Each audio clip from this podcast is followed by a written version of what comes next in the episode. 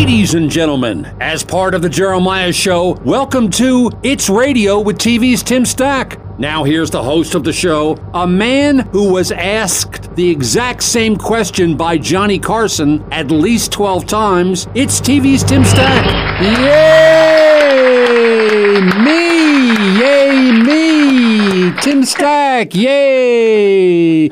Um, back for another one of It's Radio with TV's Tim Stack. I have some wonderful guests that I'm going to introduce in a minute, uh, but I'll quickly tell the Johnny Carson story. So, back, in fact, it has to do with me being a waiter. I might have waited on our guests way back in the day at the Ginger Man in Beverly Hills because uh, I worked for Carroll O'Connor, who owned that restaurant. And Johnny Carson used to come in all the time. He came in on Sunday nights, was his big night. He would come in.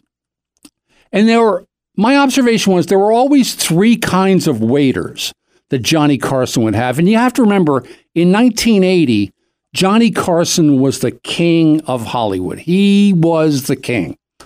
More than anybody in the bit, just crazy. Johnny Carson was the king of Hollywood.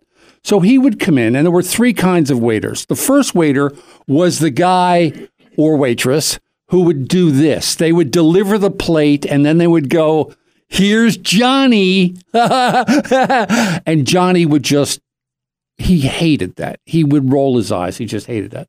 The other type of waiter who were Johnny Carson would be the one who would Johnny would take like a bite of his food and he would immediately say, "How's everything going, Mr. Carson? Everything good? That second bite pretty good? Okay, good." And he would the waiter waitress would constantly ask Johnny for an update on how they were doing. Johnny hated that. Johnny liked me for some reason because I never did any of that. So I will get to the question that Johnny would always ask me because it was sort of, in my mind, it was my version of being on the Tonight Show at the time. Johnny would, and I don't do a great Johnny Carson impression, but he would always ask me the same question. He would say, uh, tell me about the chicken. Anyway, that's my that's my Johnny Carson story. Tell me about the chicken. That was my version of being on the Tonight Show in 1980. Anyway, we're going to play that clip to intro them. Today we are honoring a man who has had an illustrious career in the music industry. Many of his career highlights were achieved right here in this historic Capitol Records Tower, which he helped to save and preserve. And today, Hollywood honors music executive Joe Smith. Yeah, okay, here we go. A really good DJ turned legendary record company executive. He signed and worked with, you're not going to believe this list, the Grateful Dead, Jackson Browne, the Eagles, I've heard of them, the Cars, my neighbors in Boston, incidentally, Joni Mitchell, Carly Simon, Garth Brooks, Queen, X, Linda Ronstadt. My favorite credit about our, my, our, who we're going to be talking a lot about today, Joe Smith, is that both Bonnie Raitt and Mel Brooks performed at his at his memorial, which I still can't get over.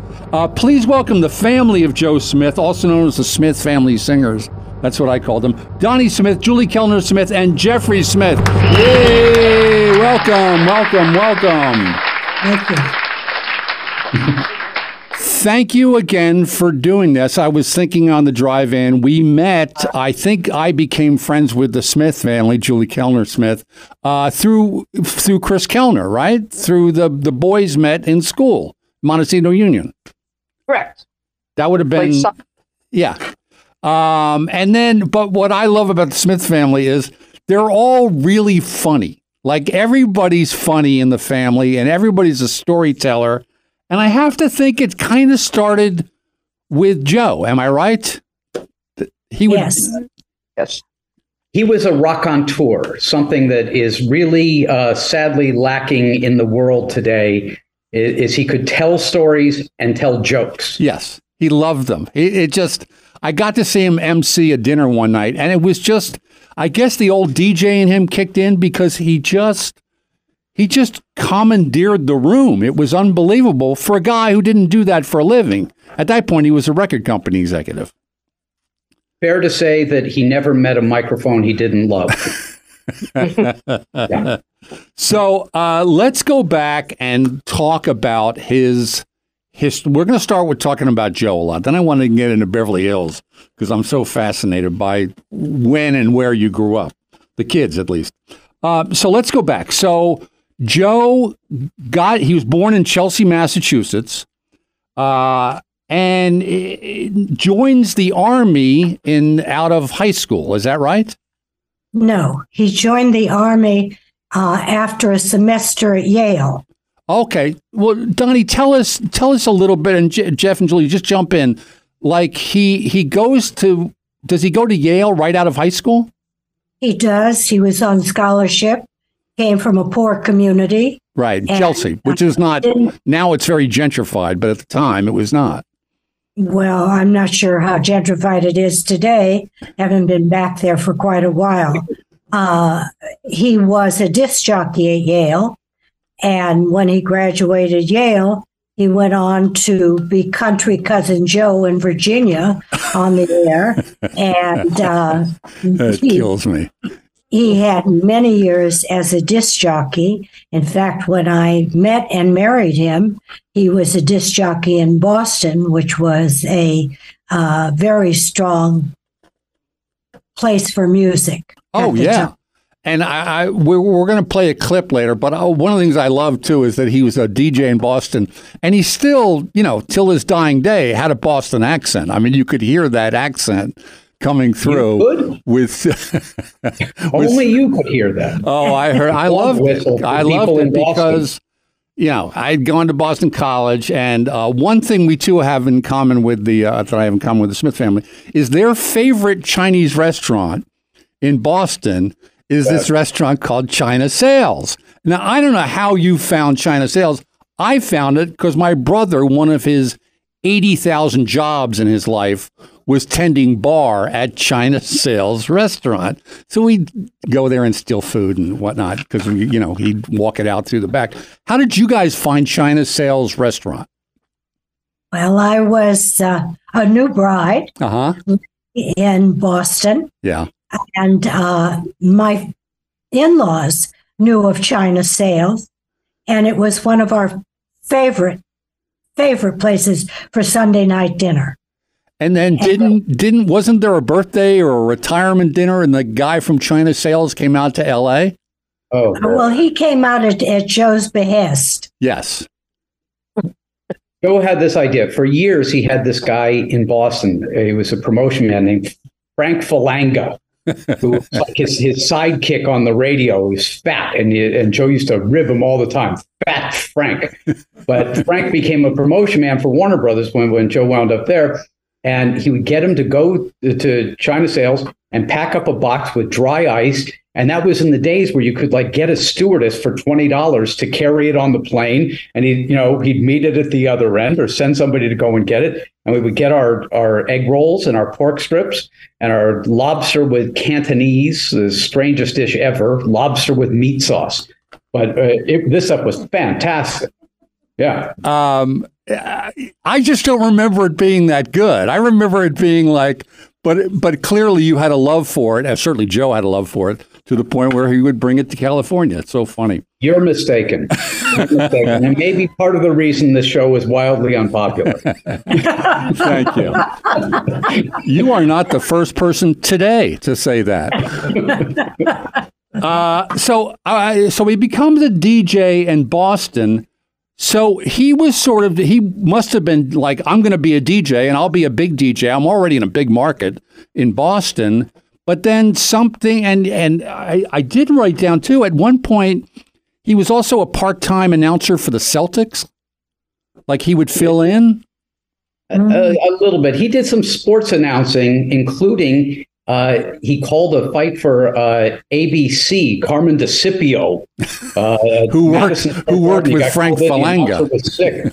yeah, the onion, the onion farmer, right? Um, and so he did, he did some sports, and he did uh, hockey when he was in Johnstown, Pennsylvania, and and he was pretty good. Uh, Mel Brooks thinks he wasted his whole life. He could have really made something of himself if he stayed with sports broadcasting. Uh, he might, yeah, maybe, maybe that's true.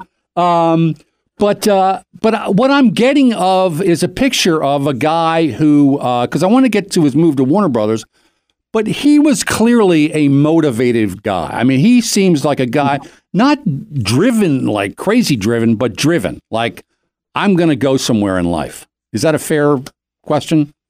That's a very good question. Because when I first met him, he wanted to own radio stations. hmm and that never came to be. Uh, we were married, had Jeffrey, moved to LA, and a year later we had Julie, and he was working for a uh, record distribution company called Hearthstones, and in those years, uh, he was local promotion manager when he went to Warner's. And from that time on, he just went up the, the ladder. But so so but giving up being a DJ must have been a big deal for him. I'm thinking at the time. I mean, that's a big I'm saying goodbye to this that I'm focused on that I think I'm good at to do something completely different. Yeah, it, it was a big change for him, and it was the only job he'd ever had Really. out of college. So he did he did some television and stuff, but it was all announcing and uh, and the move to uh, first Hearthstone and and then Warner Brothers, at where for a time he was on the air uh, doing like night shifts on K Day and K, uh, KRLA rather. Sure, yeah. Uh, some of the other announcers were Gary Owens. Yeah, Art Laboe was on there, I believe. Yeah, and uh, uh, Dick Whitting, Dick Whittinghill, right? You know, uh, uh, so he was actually like promoting records and being the DJ, where he, he was like paying himself money to put the records on the air. Wow. Well, we needed the money. That's the truth of it. It came in handy. babies and no other income. He was Yeah. working with Gary Owens. They had a uh, a partnership where they would write jokes for comics. Really? And yeah, in, in the early years, I was the typist. That's so funny. Can you remember any of the comics who they wrote jokes for? Oh, I, I can't. I'm sorry to say. Okay, no Um, worries. They had a business that they would, uh, if you want the jokes, you pay the money.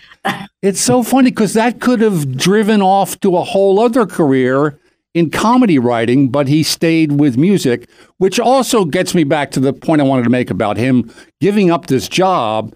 You know, clearly there was, you know, monetary rewards for what he did, but I always got the feeling in talking to Joe that he really loved all the work. Like he really loved the music, the performing. He just, you know, as much just he he did He really well for himself, but he loved it. He loved all the stuff. Yeah, he did love the music and Oh, oh Go appreciated the artist. The artist artist was always foremost Okay, in his life. we're gonna I'll, I'll go one further. Is that Joe Smith loved everything that he did, and he's a, he's a great example for other people. He loved to eat and drink wine. yeah. He loved basketball. He, he loved to to go to work, and he loved to come home. I, I will say this about basketball. I want to get into that in the next segment, but but one thing, uh, this is something that to show you how much basketball players love Joe Smith. Chris Kellner, who we talked about in the beginning, has one of the few Bill Russell autographs. That clear Bill Russell is famous for not signing autographs, including one to his own teammate, Satch Sanders, in a championship. There's a team picture, and the only one that's missing is Bill Russell's signature. Yet Joe Smith, he he autographed a jersey for Joe Smith, which says something about uh, being a reciprocal relationship. It wasn't like Bill Russell clearly loved Joe Smith enough to sign an autograph. They were friends for sixty years. Wow. Wow. Okay. We're going to take our first break. I want to do a couple of plugs. One is, which is really interesting, is like Joe did the first podcast, uh, a thing called Off the Record, which is an oral history of popular music, 238 hours of Joe interviewing everybody in the music industry from Ella Fitzgerald to Paul McCartney, and it's free. You can listen to it in the Library of Congress. Okay, we're going to promote that. We're always going to promote Sprung on Amazon Freevee, the show I worked on, and uh, at TV's Tim Stack on Twitter. You're listening to It's Radio with TV's Tim Stack. We're going to take our first break. We'll be right back.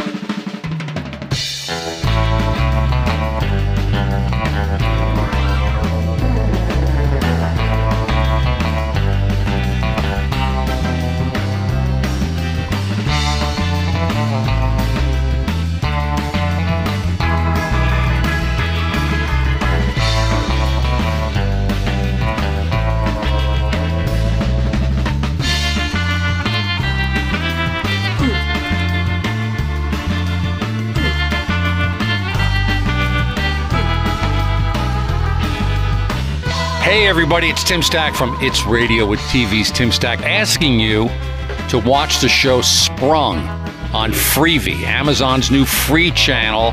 I promise you, it's funny, it's got heart, and my shoulder appears in episode three. Joe. Joe.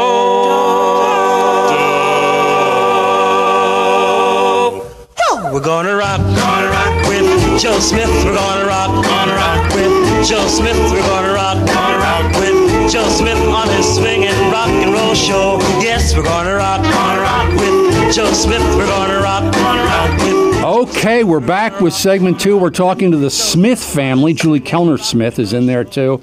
They are the family of Joe Smith, this legendary record producer who just, uh, I mean, just an insanely successful life in the world of popular music. And so I thought it would be fun. I've known them for a long time. I thought it would be fun to have them in. Uh, but uh, Donnie, let's go back. You you mentioned uh, you. What year did you meet Joe, and how did you meet him? And then how did you get engaged? How did that all go? Well, I met him in 1957. I would say uh, March, April of 1957. Uh huh. And uh, he was here on a holiday. He was in Uh, L.A., which you, you also you you grew up in. Well, I wasn't there, but you grew up in post-war Los Angeles. When I always think of like, that's when I would have really loved to have lived in Los Angeles, and you saw that. Oh, it was such fun. Before I met Mary Jo, Ciro's and Mocambo were date nights. Uh huh. and uh, see Jerry Lewis and and Dean Martin and so many famous famous people. Uh, Ethel Merman. Right. Uh, they would play these clubs, and it would be fantastic. Sammy Davis Jr. and his uncles. Uh, it was just such a fun time. oh my gosh. So, uh, so you met Joe in '56? Is that what you just said? Something Well, in '57, in '57, and then how long? And then, so he he. we're But I'm married in '57. you're married in '57. So August he obviously swept you off your feet. What did your family think of marrying this crazy guy from the crazy DJ from Boston? Well, my grandmother, my old Jewish grandmother said, for me- Westminster disc jockey, what does it mean? She had no idea. No. I was really swept off my feet by him, Right. by his humor, by his kindness. He was just a lovely, lovely man, Yes, he was. bright as could be. Yeah. But I got to think the humor too, just and knowing you guys that uh, the jokes are always uh, they're winner. You can win people over with that. So then, so then you moved back to Boston and lived in Boston. I did. Okay. I lived in Boston for six months. Then I moved to New York with Joe, uh, and then back to Boston. I moved about seven times in two and a half years. Uh, we moved back to LA in 1960, right after Jeffrey was born, and Julie arrived in 61. So um, we're giving away their ages. No, I'm just kidding. I was going to say. Don't they look good? Julie said, "Oh no, I didn't know that." We can turn the tables on you. Um, so so so getting so he gets a job as a promotions manager for Hearthstone. You said Hearthstone Records. Well, no. First, he worked at, at Hearthstone, which distributed records. I see. They they were just- rack jobbers. So what Yeah. was what would have been his job at the time to give up being a DJ? What was that job he took? Oh, it was just to make ends meet. And they were wonderful to him. Right. Wonderful family.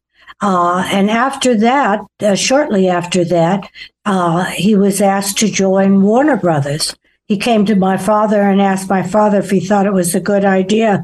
And my dad said, jump on it. It's a great company. Wow. So, yeah, well, the record company wasn't so great at that uh, and uh, it became great with Peter, Paul, and Mary, and Jeff. Fill in the blanks. Pat- Petula Clark was there. Yeah. the, the company that he joined was terrible. Uh, Jack Warner had started it in, several years earlier uh, to cash in on musicals. Uh, the soundtrack for Camelot made more money than the picture, and and he wanted it, and so he started this. But musicals fell out of favor in the late '50s and early '60s, uh, and they had absolutely a, a, a, lousy roster. They had Ed Kooky Byrnes from uh, uh, Sunset Strip Show, Sure. um, Who had one and- hit, and that was it. yeah, uh, Kooky Kooky, lend me your comb. Yeah. and uh, and so they were awful. And over a period of years, a couple of things happened. Uh, one is that they acquired Frank Sinatra's uh, record label, Reprise, that had all of the older kind of artists. The Frank- best, yeah, but the best label and the best Mark- Sinatra albums, I think, are the Right. reprise. So Dean Martin and, and Jimmy Durante and Sammy Davis and and uh, uh, Hello, mother. Hello, father. Uh, uh, Allan Sherman. Allan he- Sherman. He was, actually, he was signed to Warner Brothers. Uh, uh, was Allan Sherman, and uh, then a, a bunch of things happened in order. Bob Newhart, Allan Sherman, and Bill Cosby had hugely successful record albums that kept the company afloat in the early '60s, and then they caught uh, caught a wave of the Everly Brothers, uh, Petula Clark, uh, Peter, Paul, and Mary, and then came the electrification of the Grateful Dead and Jimi Hendrix and the singer songwriters like Joni Mitchell and James Taylor. Uh, and so it was quite an evolution over a very short period of period of time. And that's something I, in going through the bibliography and all, and and and the biography of it all, one of the things I noticed was it also timed out with 45s becoming albums. You just mentioned these comedy albums, but all these other groups, you know, albums started selling, not 45s anymore. So I'm guessing the days of the one hit wonder, sorry, I hit the mic, the days of the one hit wonder are over, and he has to find legitimate acts who can carry an entire album to sell the whole album. Is that right? Yes. However, there were plenty of one hit Yes. uh, along the way. Uh, perhaps you'll remember Malo and their hit Suavecito. I don't remember Ides of that. March. The I- Ides of March, The Ides of right? March. Uh, By the Vehicle Baby. Yeah, Vehicle Baby. I love that song. I always Yeah. thought that was Dad- Chicago. It's not. They gave Dad a rubber record with all the one hit wonders. Do you remember that? really? Not a gold album. A rubber. rubber. That's really funny.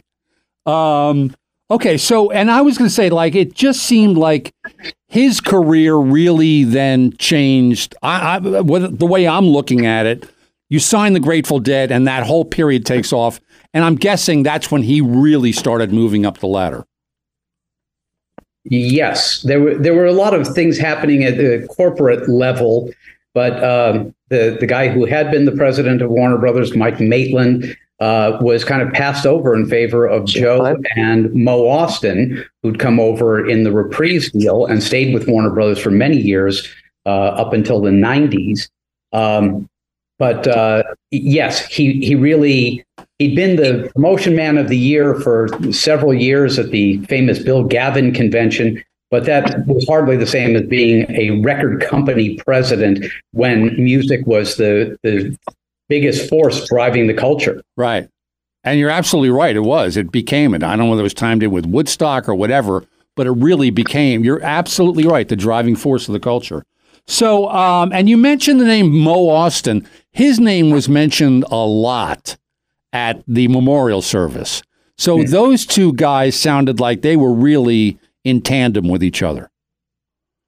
Yeah. Well, they were partners. Most spoke. Uh, most since passed away, uh, but uh, they they were really like partners in it. And at a at a certain point in um in the middle seventies, uh, there was an opportunity for Joe to to go and run his own show at Elektra Records, and uh, whoops, I think I lost you. No, you're Uh, um, at at Elektra Records, and so he left, and Mo stayed at Warner Brothers.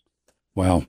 Um, yeah, I do remember him. The guy I really remember at the memorial was the wine guy. There was a guy in a wine club that Yeah. spoke at the memorial who I thought was oh, Mel Brooks was unbelievable. but but that guy spoke. I really loved it. Like it was a non showbiz thing, and what it also caught was sort of a glimpse of Joe. Like eh, it wasn't just all record business. It was like he, as you said, he really enjoyed a good glass of wine and it belonged to this wine club, and it was really important to him. Uh, that guy's name is Bob Yule, and I call him Bob Eulogy. So uh, it's like a, a, highly specialized thing that he's got going on. Is speaking at the uh, at the funerals of his uh, his wine friends. In fact, he's hired himself out now. He goes out on the road as Bob Eulogy. You can hire But- him to speak at uh, to speak at a relative's funeral. Uh, okay, Yeah, but, we're but Joe got into wine because he was traveling to Europe to sign acts. Isn't that right, Mom? I mean, That's, right, Julie. He he had a book, a wine book, uh, Johnson, I think it was called, Hugh and Johnson. Hugh yeah, Johnson. and he read that whole book on the trip to France, and uh, he just loved loved the wine. He was introduced to it by people who were also uh, in the music business, and uh, I think they get him a little high to make a deal.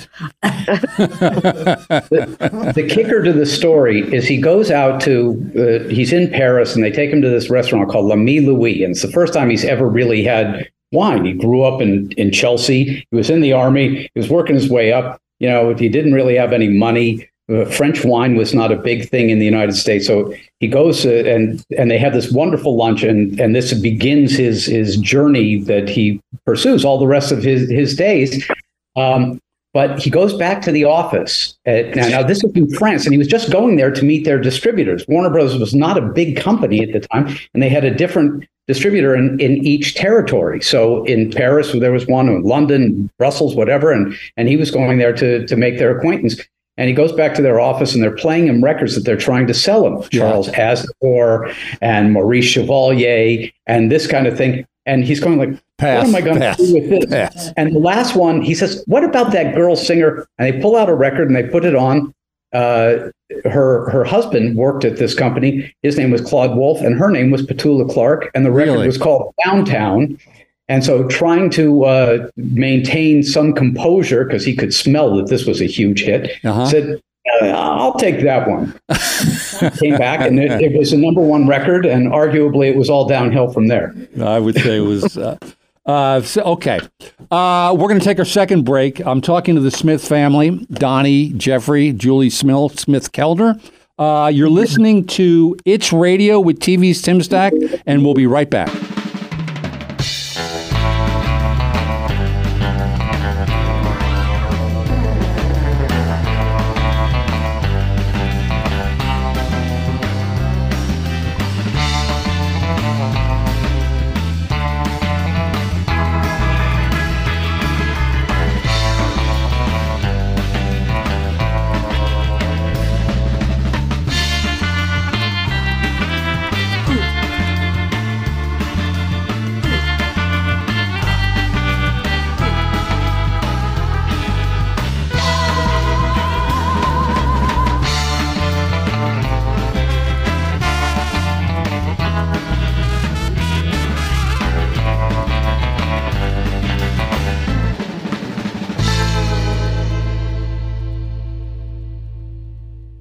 Constantly, people were telling Linda, you can't do this. I'm guilty.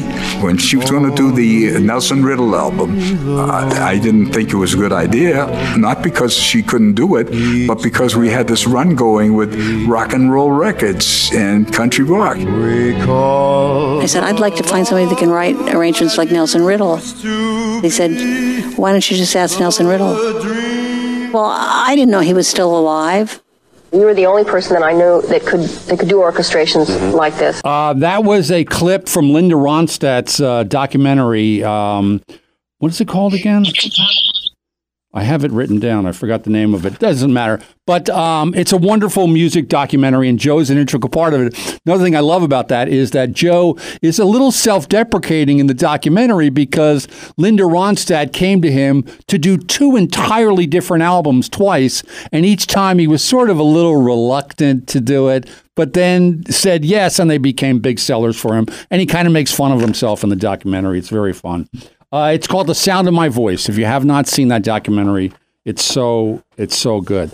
Uh, so let's go back. So one- another thing. This is sort of around the time I met you guys uh, in Santa Barbara, but the Lakers were a big part of your lives. Is that a fair thing to say? Yeah. Yeah. And we uh, Joe loved basketball, and I learned about basketball uh, when I first married him with the Celtics. right, Uh, when we moved to LA, excuse me, it was either hockey or basketball. Uh, I had two little children at home, and I said, I choose basketball.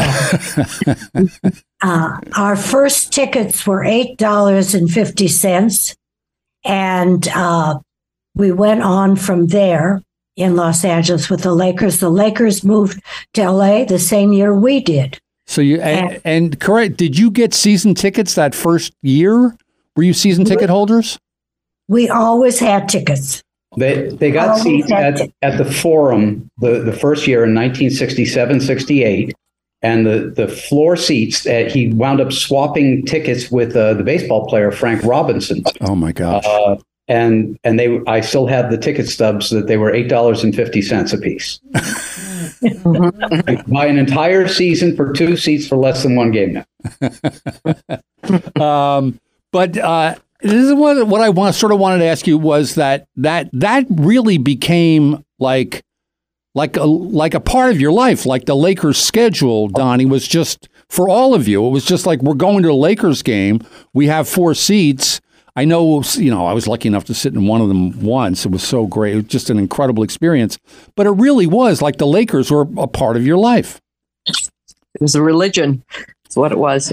Every Tuesday, Friday, and Sunday. Right. And That's it wasn't just the other thing, too. It's just like the people who might be in your house growing up, which I want to get to. I want to talk about the Lakers first.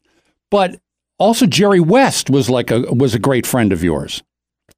Yes, he was. He's a wonderful man. We And, uh, all the people. we had a, a standing rule that there would be no uh, weddings or children born or anything like that in the months of May and June that would interfere with the playoff schedule. And then you started to combine the two things they loved, and you started doing wine dinners for the Lakers. Oh my goodness, we had a lot of those. Uh, No women, just uh, Just the Lakers. Lakers and the people, floor pe- the seat people, and uh, I don't know how many we had. Maybe five of those at our home on Greenway and uh, on on Roxbury. Now, um, my Lakers story was in 81, the same restaurant I worked at when I waited on Johnny Carson. But the coaches, the, the coaching staff and the staff came in after, in 1981, after they won the championship. So there was a celebration. And then that night, I think they won on a Sunday, Monday night before the parade, they came into the Ginger Man and I waited on Paul Westhead and Pat Riley. That's my little uh, Lake. That's all my Lakers story. Uh, Paul Westhead was a really nice guy. Pat Riley, eh, uh, I'm sure you have a different take on it. But I do want to ask you about the HBO show because you must have seen the HBO show Oh, Showtime. And Yeah. the way they portrayed Jerry West, I thought it was. I can't believe that that was true. That's that's my question. Not true. First of all, this was a fictionalization. Yes. They did a lot of pressing. It wasn't a documentary. And it was great. I thought it was. I. It was very, entertaining. Yes. Uh, there were aspects of it that were truish, and uh, Jerry West is a an outspoken person and lets you know exactly how he feels about things. So uh, I can imagine that there that he was uh, if he was in conflict with the the team, that he would let them know. And what about the portrayal of um, John C. Reilly? Did did we like him? Jerry Buss, he was Yeah. fantastic. Yeah. yeah. I mean, the whole thing was great. I, I can't wait for season two. Yeah. Um, anyway, I was just, uh, I just remember, you know, and we'd be watching on TV, and and I would I would yell to my wife, "Oh my God, there's Joe and Donnie," because they were always in the same seats. It was just wonderful. Um, so here's another question about, that, and we're going to get into more in, in growing up there, but I feel like, and you guys, and Donnie, you and Joe were sort of right there, and and and Julie and her husband Jamie were right there. Like, was was there like the Lakers game was a thing to be at? Now I know you loved the sport, but there was also something really cool about being at the function in town. And the Lakers game back in those days was sort of the place. Were there other, like, not the place, but other places like that you always went to? Like, um, my mind is going, was Chasen's on a Sunday night? Was that a thing? Chase on Sunday night was a thing. Yeah. Spago. Spago was a thing. But Chasen's, you would have Ronald Reagan in Right. at one table, uh, uh, Alfred Hitchcock at another, Jimmy Stewart possibly at a, at a third. Everybody dressed up. Frank Sinatra. Yeah. Yeah, it was so much fun just to be rubbernecking there. And you and the would, food was delicious. yeah, I only got to go there once, but you're right. The food was delicious. And there's that great documentary. I think it's called The Last Night of Chasen's or something about their closing. It's really, it's, it's really well done. Um, so, and would you go there as a family? Like, would the four of you go for Sunday night dinner there? Of course. And we'd, we'd have our celebrations there. It was great fun to have a birthday party there. Uh, we did Passover Seder's there with the Ostin family, where we invited all our friends and many people who were in the industry. Uh, it, it became a place to come if you were invited. Uh, it had, it was just a fun night of uh, a religious service. Everybody participated. It was, hmm, Uh, Joe was the leader. And and this was not some something with just a couple of families. This this grew to be 30, 60 people. Uh, where uh, I remember one year uh, in among the uh, participants, Quincy Jones, Carrie Fisher, David Byrne. Unbelievable. You know, it was it was more than your uh, your couple of families of Hollywood Jews. You didn't have to be Jewish to go to that Seder. Levy's rye bread. Uh, the Jewish girl I dated in high school, her her parents kept telling me I read the best at the Seder. So that was uh, you read so much better than my children. Uh, okay, we're going to take an, our final break. Uh, I just want to plug again, uh, off the record, an oral history of popular music. It's uh, Joe Smith inter- 238 hours of interviews where Joe. That I mean, that's crazy that he did that because it's a real commitment. But he went in and interviewed all these people from Ella Fitzgerald to Paul McCartney, and it's free. You can get it. You can listen to it in the Library of Congress. It's really uh, something to listen to. Uh, we're going to take a break. You're listening to It's Radio with TV's Tim Stack. We'll be right back.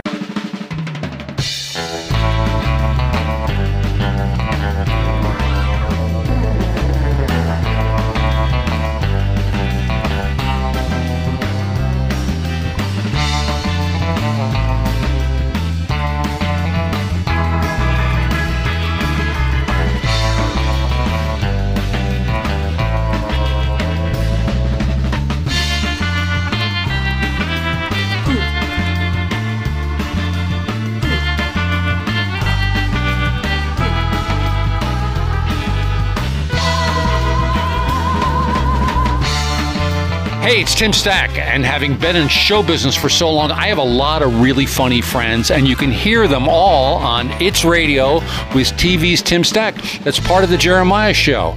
So listen. My wife, who came out here uh, 58 years ago on a blind date, and somebody told me she was gorgeous and an heiress. One out of two. I've been looking for the money for 58 years. Not a clue. Uh, welcome back. I'm talking to the Smith family Donnie Smith, Jeff Smith, Julie Kellner Smith. And we're talking, we we started talking about Joe Smith, who was this legend in the record business, just crazy, legendary producer of popular music and, and, and comedy, Let too, the Allan stop Sherman. Tim. He did not produce popular music. He produced two, three albums Hello, Dummy by Don Rickles, the, 20, the 2013 year old man by uh, Carl Reiner and Mel Brooks, and another Don Rickles album. He never produced records. Oh, really? Yes. He was a music company executive. But I got a feeling he was in the studio a bunch to see this. I just have a feeling he he probably liked going to a studio to see these things done. Absolutely. Yeah. Um, No. So so now, and Julie, uh, this is so many of these stories I've heard from you, but I want to go back to uh, Beverly Hills. I guess in the '60s and '70s when you first moved. When did you move to Beverly Hills? 1971. 71. And uh, I, part of this is because I grew up in Doylestown, Pennsylvania. I'm just, I watch TV. I think, oh, I want to be in TV. I want to be in TV. And so all these people that I watched on television were your neighbors. So just tell us some of the people who were in your neighborhood. the uh, Lucille Ball. Our block was uh, Lucille Ball, Peter Falk, Ira Gershwin, um, Agnes Moorehead. Help me. And one one street over was uh, Jimmy Stewart. Who else was on our block? Hen- Oh, and uh, didn't Henry Fonda Oscar live? Levant. Who? What was that, Jeff? I, I, I Os- Oscar Levant and Ella Fitzgerald lived ar- lived around the corner. oh my God. Jack Benny house was on our street. Jack Benny. It's unbelievable. It's So, fun. but nobody came out their front door. Everybody went out their back door through the alley. You said that to me once, and I was wondering why. And I'm assuming there were tour buses going by. Yes. And Tell them your tour bus story, Julie. Uh, I'll tell you that we we always had lemonade stands. that's the Uh, story I wanted you to tell. Ira Gershwin's wife, Lenore, was a big tipper. Just have to shout out Gershwin. Um, and, oh, by the way, and Agnes Moorehead dressed up as Endora on Halloween Did she Bewitched. really? Mhm. That is, and and that was my question. Like, who? She obviously won. Who had the best house at Halloween? It sounds like Agnes Moorehead did. There was a, there was the witch's house on Walden. That's pretty cool. Were there any of the neighbors on Halloween who gave out like money, like Bob Hope did? Apparently, that's why Toluca Lake took off. You didn't trick or treat in our neighborhood because it was inefficient. Really? Houses house- were far apart. yeah, they're big. Oh, time is money. Yeah. It takes you too long to get to the next house. Time is candy. Yes. Uh, that's funny. So where would you trick or treat then? Like, what's a good South neighborhood? Boulevard. Like Westwood? No, south of the boulevard. The, the McCarty was a good street Oh, down, down there okay. near near Beverly High. Between Wilshire and Olympic was great. Yeah. And you would just run like crazy. Um, It was but but uh, back to the tourists. So there were tour buses going by your house all the time. Like Yes. you'd hear the microphone on the road, Jack Benny, and all that stuff. yes. And what about the the people I remember? Uh, they don't do it anymore, I guess, because it's all on the internet. But I always remember, and I always heard it was a, like a weird cult, where the people that sold the maps to the Hollywood stars, like I heard something shady about that business. But I remember people buying them.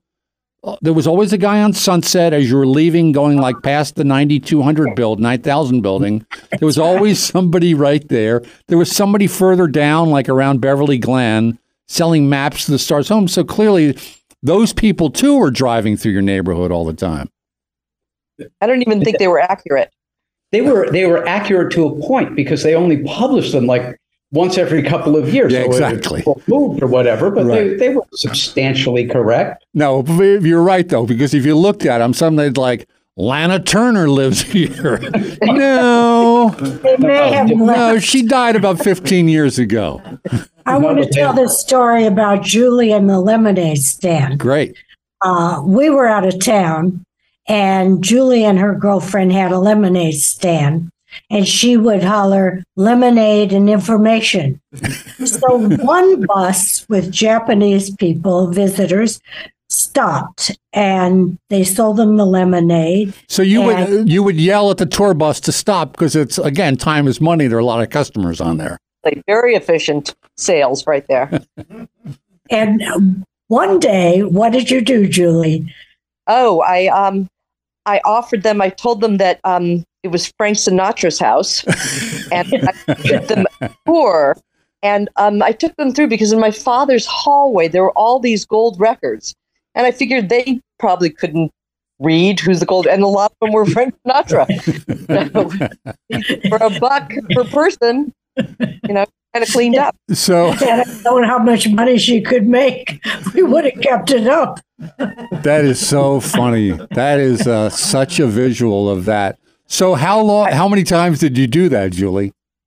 do that often. But funny, I, I went to some kind of dinner and I was sitting at a table with Lucie Arnaz. Yeah. Um, she was talking about her lemonade stands. And I thought, wow, I didn't even know I had competition down the block. I think uh, she. It's, now that we're talking about birthdays again, I think she's got a few years. I think Lucie Arnaz. Um, that is so funny about the tour bus and lemonade stand, and your friend who you clearly made a bunch of dough with. That's something uh, my wife would have done too if she lived in your neighborhood. That's so funny. um, so uh, we're gonna we're gonna wrap things up. Is there, I, I do want to ask you about uh, your take on the um, on the off the record and oral history. Are there particular favorites in there that you all have listened to? Like, eh, go start with this one because there's so much to choose from. I love the one of Alice Cooper and the and the snake. Alice always traveled with the snake, and he was, uh, I think, in New Orleans, and performing, and put the snake in the bathtub with some water, and the snake disappeared. And about a month later, there was another artist performing, and uh, you'll never guess where the cape, where the snake came up, right through the toilet. Oh my God! It was! Helen Reddy. The snake attacked Helen Reddy, Yeah. and, and she said back to the snake, "I am woman. Hear me roar." I love it. That- that's a good one. Uh, the Rod Stewart's interview was very funny, where he de- describes uh, Ron Wood's wedding and how crazy he was, and they had they've got all of the rock and roll musicians, and they take off, and there's his like the bride was they left her behind. they, were all, they were getting high and whatever. They like forgot her. Oh my gosh. And were, were there times at your house where, and this is for Jeff and Julie, like you'd come downstairs for breakfast or come home from seeing a movie and somebody's in your kitchen table or living room? Is there anybody that jumps out in your mind for that? Didn't you, um, you threw the party for James Taylor and Carly Simon After they were married, yeah. married? That was that was different. That was a party. That was a There- party. Actually, he drew the line between church and state pretty good. Really? Um, where we didn't have a, it's not like Jerry Garcia was uh, was making omelets uh, downstairs or anything like that. um, But at parties, there were uh, there were people. right. And so, so he'd throw a party because it was a business thing, because it was church and state. There, there was a party for Ahmet Ertegun and his brother Nesuhi and uh, Jerry Wexler, the three guys who founded Atlantic Records, uh, where Dr. John was on keyboards Oh my and uh, Bette Midler was uh, was leading the chorus, and uh, a lot of maracas. Now, I want to. I did want to talk. Ahmet Ertegun fascinates me, and I saw a great documentary about him too. And now, as much as he was a record company owner, was he not also what you would call, literally call, a producer? He was literally a producer and a songwriter. He wrote under the spell Ertegun backwards, A. Nugetre. Never knew Uh, that. He he wrote some songs for like Big Joe Turner and and that. I mean, they they were silly songs, but you know they needed to. They had studio time booked. They needed a song, and and he would whisper in in Joe Turner's ears the the words to sing, and, uh, And that record something. Yeah, but he he literally produced the records with Jerry Wexler, yeah, and Tom Dowd. There's a book I never got to talk to Joe about it. I would love to. There's a book called Hollywood Eden, which is all about it's all about Palisades or not Pal, you know, Uni High. Mm-hmm. It's all about the. It's a little before your time, but Donnie might remember. But it's all about um, like the Beach Boys and Jan and Dean and all these people that went to Uni High at that time, who then got into the record business, and you realize it was so crazy new at the time. Like these guys would uh, uh, go in and make a record, and literally recording time you had to pay by the hour, and that was crucial. Like you had to be done because you were literally paying for a studio by the hour. And if you if you went over, you would pay uh, overtime to the musicians union. That that's the book that has a lot of uh, references. I, I read it recently. Uh, um, Lou Adler's in it. Big. He's right. very big in it. Shows up big time. Jan and Dean. Yes. All those guys. Yeah. And and when Joe came here, not only was Warner Brothers kind of a, a lousy company, but Los Angeles was pretty much a backwater. You know, it it was he got here at the right time, and all of a sudden, Elektra Records very separately before he got there with Jac Holzman signed the the Doors and and uh, Arthur uh, uh, and Arthur what's his name in Love. You know, um, the the Byrds on Sunset Strip. It, talk about the right places at the right time. Sunset Boulevard in the early 60s was just absolutely bustling. But go back a few years and you were at Ciro's. You were at, a whole different kind of mindset. Right. And the rock and roll thing exploded. And he was very fortunate to, to have moved out here, uh, really because he wanted, Donnie wanted to move. She didn't like it back in Boston. And and he saw, you know, Horace Greeley, go west, young man. Uh-huh. And and no, he got here. it did. It did time out with the whole music industry moving to California, like a lot of businesses, but um, you know, especially with the music business at that time. Um, I just want to thank you all for doing this. It's fun for me to do it, and it's really fun because uh, Jeremiah is here. We get the camera on him for one second. There we go. Jeremiah produces this whole thing. Jeremiah Higgins, who you guys would love because he's really a food and whiny. He's a food and wino guy. Uh, he does uh, great podcasts and and uh, radio. a lot of radio now. He does, but he's all connected to the food. Like the people, the food and wine people who are on his podcast are crazy. He's like Joe Smith in the food and wine world in terms of podcasting. Like the the people he deals with on a daily basis. You would you really like them. But anyway, I want to thank you so much for doing this. Really fun, Donnie. Great to see you as always. I loved it. Just loved it. Thank you for having us. Thank you uh, for having you, Julie. I'll see you around the neighborhood. Thanks, and Tim. thank you for doing this. And Jeffrey, thank you very much for doing this. I wine, Tim. So this week. Okay, great. Yes. Okay. Julie went from selling lemonade to wine. So I'm gonna, I'm gonna go over and uh, she'll and- show you around her house if you buy three cases. Frank Sinatra lived here. Oh, I didn't know. That's interesting. Uh, anyway, thank you so much again. Really a pleasure for me to have you. Uh, join me next time. Dr. D, thank you. Our engineer, Jeremiah, thank you. And join me next time on It's Radio with TV's Tim Stack. As always, a big thanks to our station manager, Les Carroll, for letting us on the air at all. Listeners, we appreciate you and want to hear from you. Please send us your ideas at jeremiah at thejeremiahshow.com or on Messenger, on Facebook, or Instagram. The show is produced by executive producer Jeremiah Higgins and me, your announcer, Tony Kelly.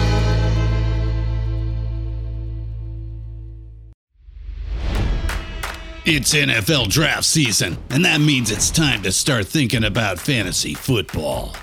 FantasyPoints.com features industry leading experts and prognosticators using proprietary hand charted data to help you score more fantasy points. FantasyPoints.com is the place to go for whatever kind of fantasy football you play. Whether you play fantasy football, daily fantasy sports, or do a little bit of everything, Fantasy Points has the meticulously researched content to guide you to victory.